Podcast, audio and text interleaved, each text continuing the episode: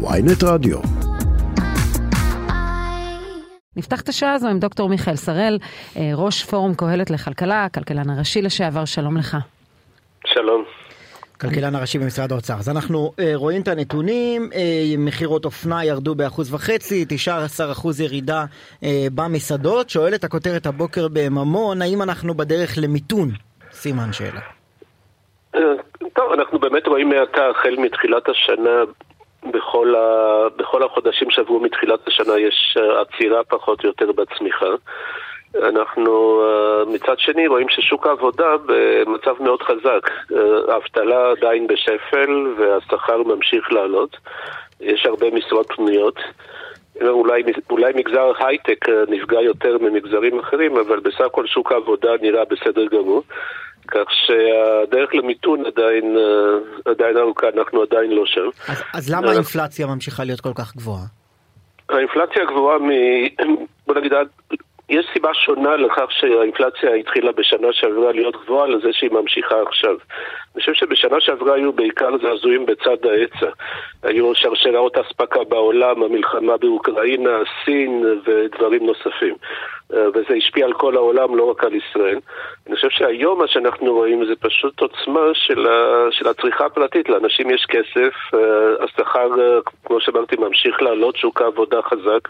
אז אנשים ממשיכים, ממשיכים לצרוך, ולכן אבל סליחה, בעוד, ש, בעוד שבארצות הברית אנחנו רואים פד, ובכלל הבנקים המרכזיים כולם משתמשים בכלי הריבית שהוא כלי אפקטיבי ביותר, בישראל הוא, הוא פחות עובד. לא, בדרך כלל לוקח זמן בין השינוי בריבית לבין ההשפעה שאנחנו רואים על האינפלציה ועל שוק העבודה והצמיחה. בדרך כלל זה עובר דרך שוק העבודה. כלומר, כשמעלים ריבית, אז בסופו של דבר זה מביא להאטה מסוימת בקצב הגידול של מספר המועסקים ולעלייה מסוימת באבטלה ולירידה בלחצי השכר, ואז זה משפיע על האינפלציה. מה שאנחנו רואים שגם בארצות הברית וגם בבריטניה וגם בישראל לא רואים את ההשפעה הזאת עדיין על שוק העבודה, כלומר זה לוקח זמן. Mm-hmm. אז בדיעבד אפשר להגיד שבנק ישראל וגם הבנקים בעולם התחילו בתהליך העלאת הריבית וקצת מאוחר מדי וגם הקצב כנראה שיהיה איטי מדי. אין לי ספק שאנחנו נראה את זה בהמשך אם הריבית תמשיך לעלות.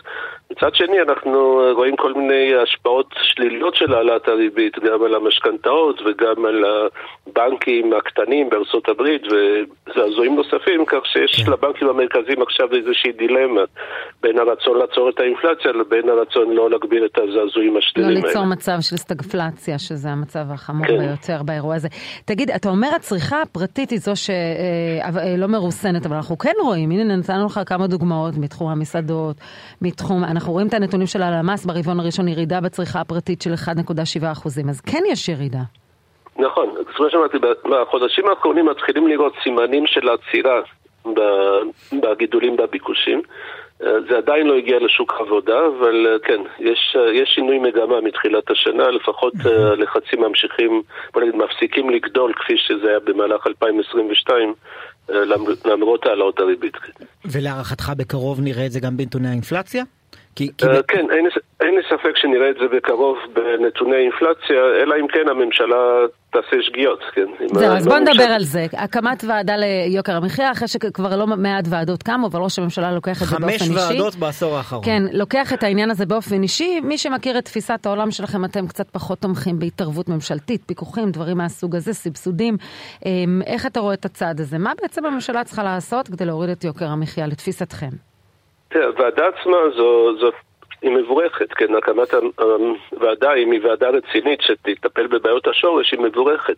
יש הרבה דברים שהממשלה יכולה לעזור, שתעזור מאוד ללחצי האינפלציה וליוקר המחיה, אבל לאו דווקא בטווח המיידי. כן, כל מיני רפורמות של הקטנת חסמים, הקטנת רגולציה, הגברת תחרות, פתיחת שוק המזון והחקלאות ליבוא, הקטנת רגולציה על מעסיקים, הגדלת הגמישות בשוק העבודה על ידי הקטנת הכוח של ארגוני העובדים, בעיקר במגזר הציבורי ובמקומות אחרים. יש הרבה דברים שהממשלה יכולה לעשות. העניין הוא שבדרך כלל כשמקימים ועדה כזאת, לפי ניסיון העבר, אז uh, מחכים uh, לאיזה שהם פתרונות קסם מיידיים שישפיעו על הטווח הקצר uh, ואז ועדות כאלה הרבה פעמים מתפתות לנקוט בצעדים שהם לא נכונים אבל הם אה, נהנים לדרישות הציבור לראות תוצאות מיידיות בצורה כזאת. כמו לדוגמה? כן, כמו לדוגמה פיקוח מחירים, הקפאת מחירים, כמו שהיה בתחילת השנה, דיברו על הקפאת מחוללי האינפלציה, סבסדו mm-hmm. את החשמל ואת הדלק ומוצרים נוספים. עדיין עושים את זה. כן, את הלחם, את החלב. אז האם זה עצר את האינפלציה? זה לא עצר את האינפלציה, אנחנו רק בזבזנו כנראה הרבה מאוד מיליארדי שקלים מכספי ציבור בלי לעצור את האינפלציה. אז איזה מדיניות ש... הממשלה הזו, שר האוצר הזה, סמוטריץ', שנחשב כמי שמאוד תומך בתפיסה הכלכלית שלכם, מה, הוא נכנע ללחצים ולכן הוא מחליט לסבסד את העלייה בדלק, לכן אה, הם דורשים פיקוח, אולי להחזיר פיקוח בתחומים שהם לא מפוקחים? בינתיים הפיקוח לא עלה מלבד המוצרים האלה שהזכרתי, אבל גם בממשלה הקודמת אני חושב שהיו נכנעו בסופו של דבר ללחצים ומחיר הדלק הוקפא כשהיו עליות מחירים אה, בשוק האנרגיה כתוצאה מהמלחמה באוקראינה, אז גם הממשלה הקודמת אה, התחילה לסבסד את הדלק והורידה את המס על החשמל ועשתה דברים דומים. וברגע שיש לחץ ציבורי לממשלה מאוד קשה להימנע משגיאות כאלה, אני מקווה שהשגיאות שנעשו עד עכשיו, הממשלה תסתפק בהן ולא, ולא תנקוט בשגיאות נוספות. אז אולי טוב, עוד שגיאה היא, רגע, בדיוק. סליחה שנייה, אולי עוד שגיאה היא באמת העובדה שהממשלה בתקופה שבה ההייטק ממילא אה, סובל ממשבר בינלאומי, מהעובדה שיצאו מהמשבר הבינלאומי כתוצאה מפגיעה בשרשרות אספקה, בדיוק אז הממשלה הולכת עד הסוף דוך עם הרעיון של המהפכה המשפטית ומחלישה את המטבע. אה, כן, אני חושב שבדיעבד אין ספק שהרפורמה המשפטית או המהפכה המשפטית, איך שקוראים לזה, שהוצגה בתחילת ינואר, גרמה, גרמה לתופעות שליליות גם בכלכלה, באמצעות פיחות, באמצעות ירידה בהשקעות בהייטק, באמצעות הקמת חברות הייטק בחו"ל במקום בארץ וכולי. אני חושב שזה כבר מאחורינו.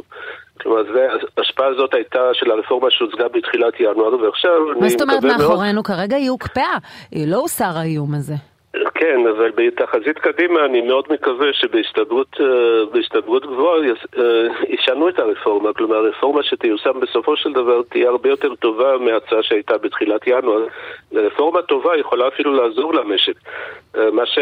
מה שעשתה הרפורמה הקודמת היא כמובן הייתה רפורמה לא טובה, זאת שהוצגה בתחילת ינואר, ולכן היא גרמה נזק, אבל זה לא נכון שכל רפורמה גורמת בהכרח לנזק. אבל זה כל שאלה, יגידו לך אלה שתומכים ברפורמה, שטוענים שכל הנזק הכלכלי נגרם לא מהרפורמה עצמה, אלא מהמחאה נגדה, שזה הכל שאלה של מה מספרים לגופים הכלכליים בעולם, למשקיעים וכולי. כי אם אה, אה, יש ציבור גדול שחושב שכל רפורמה שתובא, גם אם היא תוקטן ב-70%, ב-50%, ב-30%, אה, היא תהיה אה, אסון וצריך להיאבק נגדה. אז השאלה היא מה אנחנו מספרים למשקיעים בעולם. הולך להיות פה צעד שמבטל את הדמוקרטיה, או שהולך פה להיות רפורמה, כמו שאתה אומר, שיכולה אפילו לשפר את המצב הכלכלי.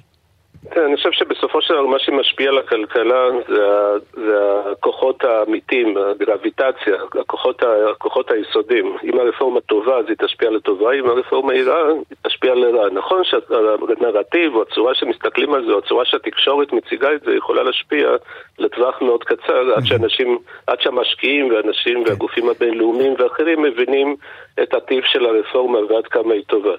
בדרך כלל אה, הסתכלות לא נכונה על תופעות, נכון שזה בטווח הקצר יכול, אה, יכול להטות את השווקים, אבל בדרך כלל זה רק לטווח הקצר. אם ה fundamentals טובים, אז גם השווקים בסופו של דבר... לא, אבל יש לך אנשים, יש, נגיד השר סמוטריץ', הוא חושב שגם הרפורמה כפי שהיא הוצגה בינואר, היא בטווח הארוך הייתה עוזרת, ובטווח הקצר ראית את הירידה בגלל ההפחדות וכולי. לא, אני חייבת כן. להתערב ולהגיד, לא מספרים שום סיפור, לאנליסטים ואנשי מקצוע יש יכולת לראות את הנתונים בעצמם, יכולת גם את הנתונים. תקראי את הדוחות של הגופים הבינלאומיים, כולם אומרים מה שאמר כאן דוקטור מיכאל שראל, ש, שהרפורמה כפי שהוצגה בינואר היא אבל היא לא, לא הוצגה על ידי המחאה, היא הוצגה על ידי הממשלה. בסדר, אבל כן. הם אומרים, הרי, אה, זה מה שהגופים הבינלאומיים אומרים, אבל, אבל, אה, אבל הם לא אה, אה, אה, מכחישים את הצורך ברפורמה כלשהי. אני חושב שרפורמה כלשהי היא הכרחית. זאת אומרת, המצב שאנחנו נמצאים בו היום הוא לא טוב, הוא לא שיווי משקל יציב, ובסופו של דבר הוא, אה, הוא יוביל לרפורמה כלשהי. אז עדיף כבר ללכת על רפורמה טובה שיש, שיש עליה הסכמה ושהיא הגיונית ושהיא תאזן מחדש בצורה נכונה את העוצמה של רשויות השלטון השונות, להימנע מכל רפורמה זה, זה, לא, זה יכול להיות גרוע באותה מידה כמו לבצע רפורמה לא טובה. כלומר היית מצפה לא... מראש הממשלה להודיע אה, שהוא הולך על, אה, על מה שנקרא אורנים קטן, אורני, אה, ועל איזשהו מהלך שהוא נעשה בהסכמה ולרדת בכלל מכל התוכנית הזו ולהודיע את זה כדי שהמשקיעים יחזרו? כן, אני לא אכנס להצעות פוליטיות לראש הממשלה, אבל זה ברור שאנחנו נמצאים בעיצומו של משא ומתן בין שני צדדים ש... שמלווה בטונים מאוד צורמים ובחוסר אמון בין שני הצדדים שמנהלים משא ומתן, אז לכן זה לא כל כך... זה לא כל כך מובן מאליו שאפשר להגיע לפשרות בצורה נקייה וידידותית, אבל אני, אני מקווה מאוד שבסופו של דבר כן יגיעו, כי האלטרנטיבה היא לא טובה מכל הבחינות, גם, לא רק מבחינה כלכלית, אלא גם מבחינה חברתית, מבחינה פוליטית. כן. תגיד, אז אין לכם איזה הכאה מסוימת, לכם לקהלת יש איזה הכאה מסוימת על חטא, התחושה אולי שאתם הובלתם, נתפסתם, ועדיין יש נגדכם מחאות, למרות שאנחנו שומעים אותך בקול ברור אומר, המתכונת הקודמת אה, לא צריכה להתקיים.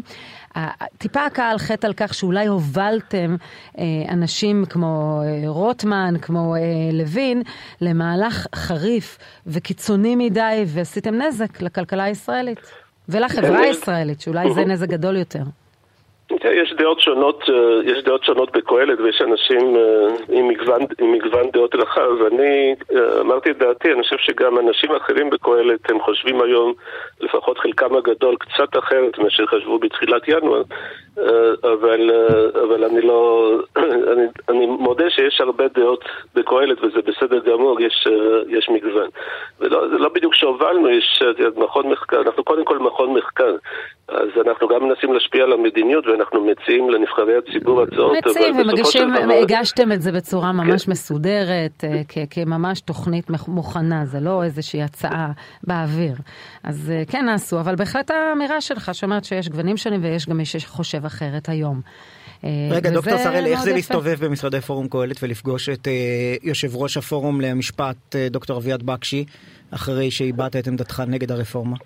תראה, אני רוצה להגיד משהו על, באופן כללי על כל האנשים, גם בפורום קהלת וגם, אה, הייתי אומר, גם במגרש הפוליטי אה, וגם, אה, וגם בגופים, בגופי מחקר אחרים.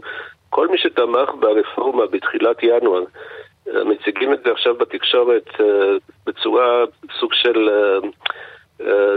סוג של דמוניזציה, שאנשים באו להחריב את המדינה ובאו להרוס, אני חושב שהשיח הזה הוא מאוד מסוכן. כי הוא גם לא נכון עובדתית, אנשים, חלק, רוב, רוב הגדול, רוב העצום, או כמעט כל האנשים האלה באו מתוך כוונה טובה לשפר את המצב, ויכול להיות שהפתרונות שהציעו לא היו מושלמים, אבל אף אחד לא בא להרוס את המדינה ואף אחד לא בא להחריב את המדינה, אלא להפך. אנשים שמאוד אוהבים את המדינה ורוצים לשפר אותה. עלו בראשך מחשבות להתפטר מהפורום? לא, אני אומר, חוץ מהנושא המהותי, יש גם את העניין של, ה, של ההשפעה על, ה, על המציאות. זאת אומרת, ברגע שמתחילים עם דמוניזציה כזאת ועם אמירות כל כך קשות, שבאים להחריב את המדינה או דברים כאלה, אז זה מייצר מצב שבו יש חוסר אמון מוחלט בין הצדדים ולא יכול, וזה מקשה עליהם גם להגיע לפתרונות טובים יותר בקשר לרפורמה, אבל גם באופן כללי לחיות ביחד בארץ ו... ולהגיע להישגים משותפים. זה הייתי פשוט מציע להימנע מאמירות כל כך קיצוניות וכל כך לא נכונות כמו דמוניזציה או החרבה, ולצערי אני שומע גם עיתונאים שפעם חשבתי שהם רציניים, אה, שמתבטאים בצורה כזאת. הייתי פשוט מציע להוריד את הווליום ואת ה... את העוצמה של ההתבטאויות האלה, כי זה לא תורם לשום דבר משמעותי. דוקטור מיכאל שראל, אנחנו איתך בשינוי בהסכמה, תודה. תודה.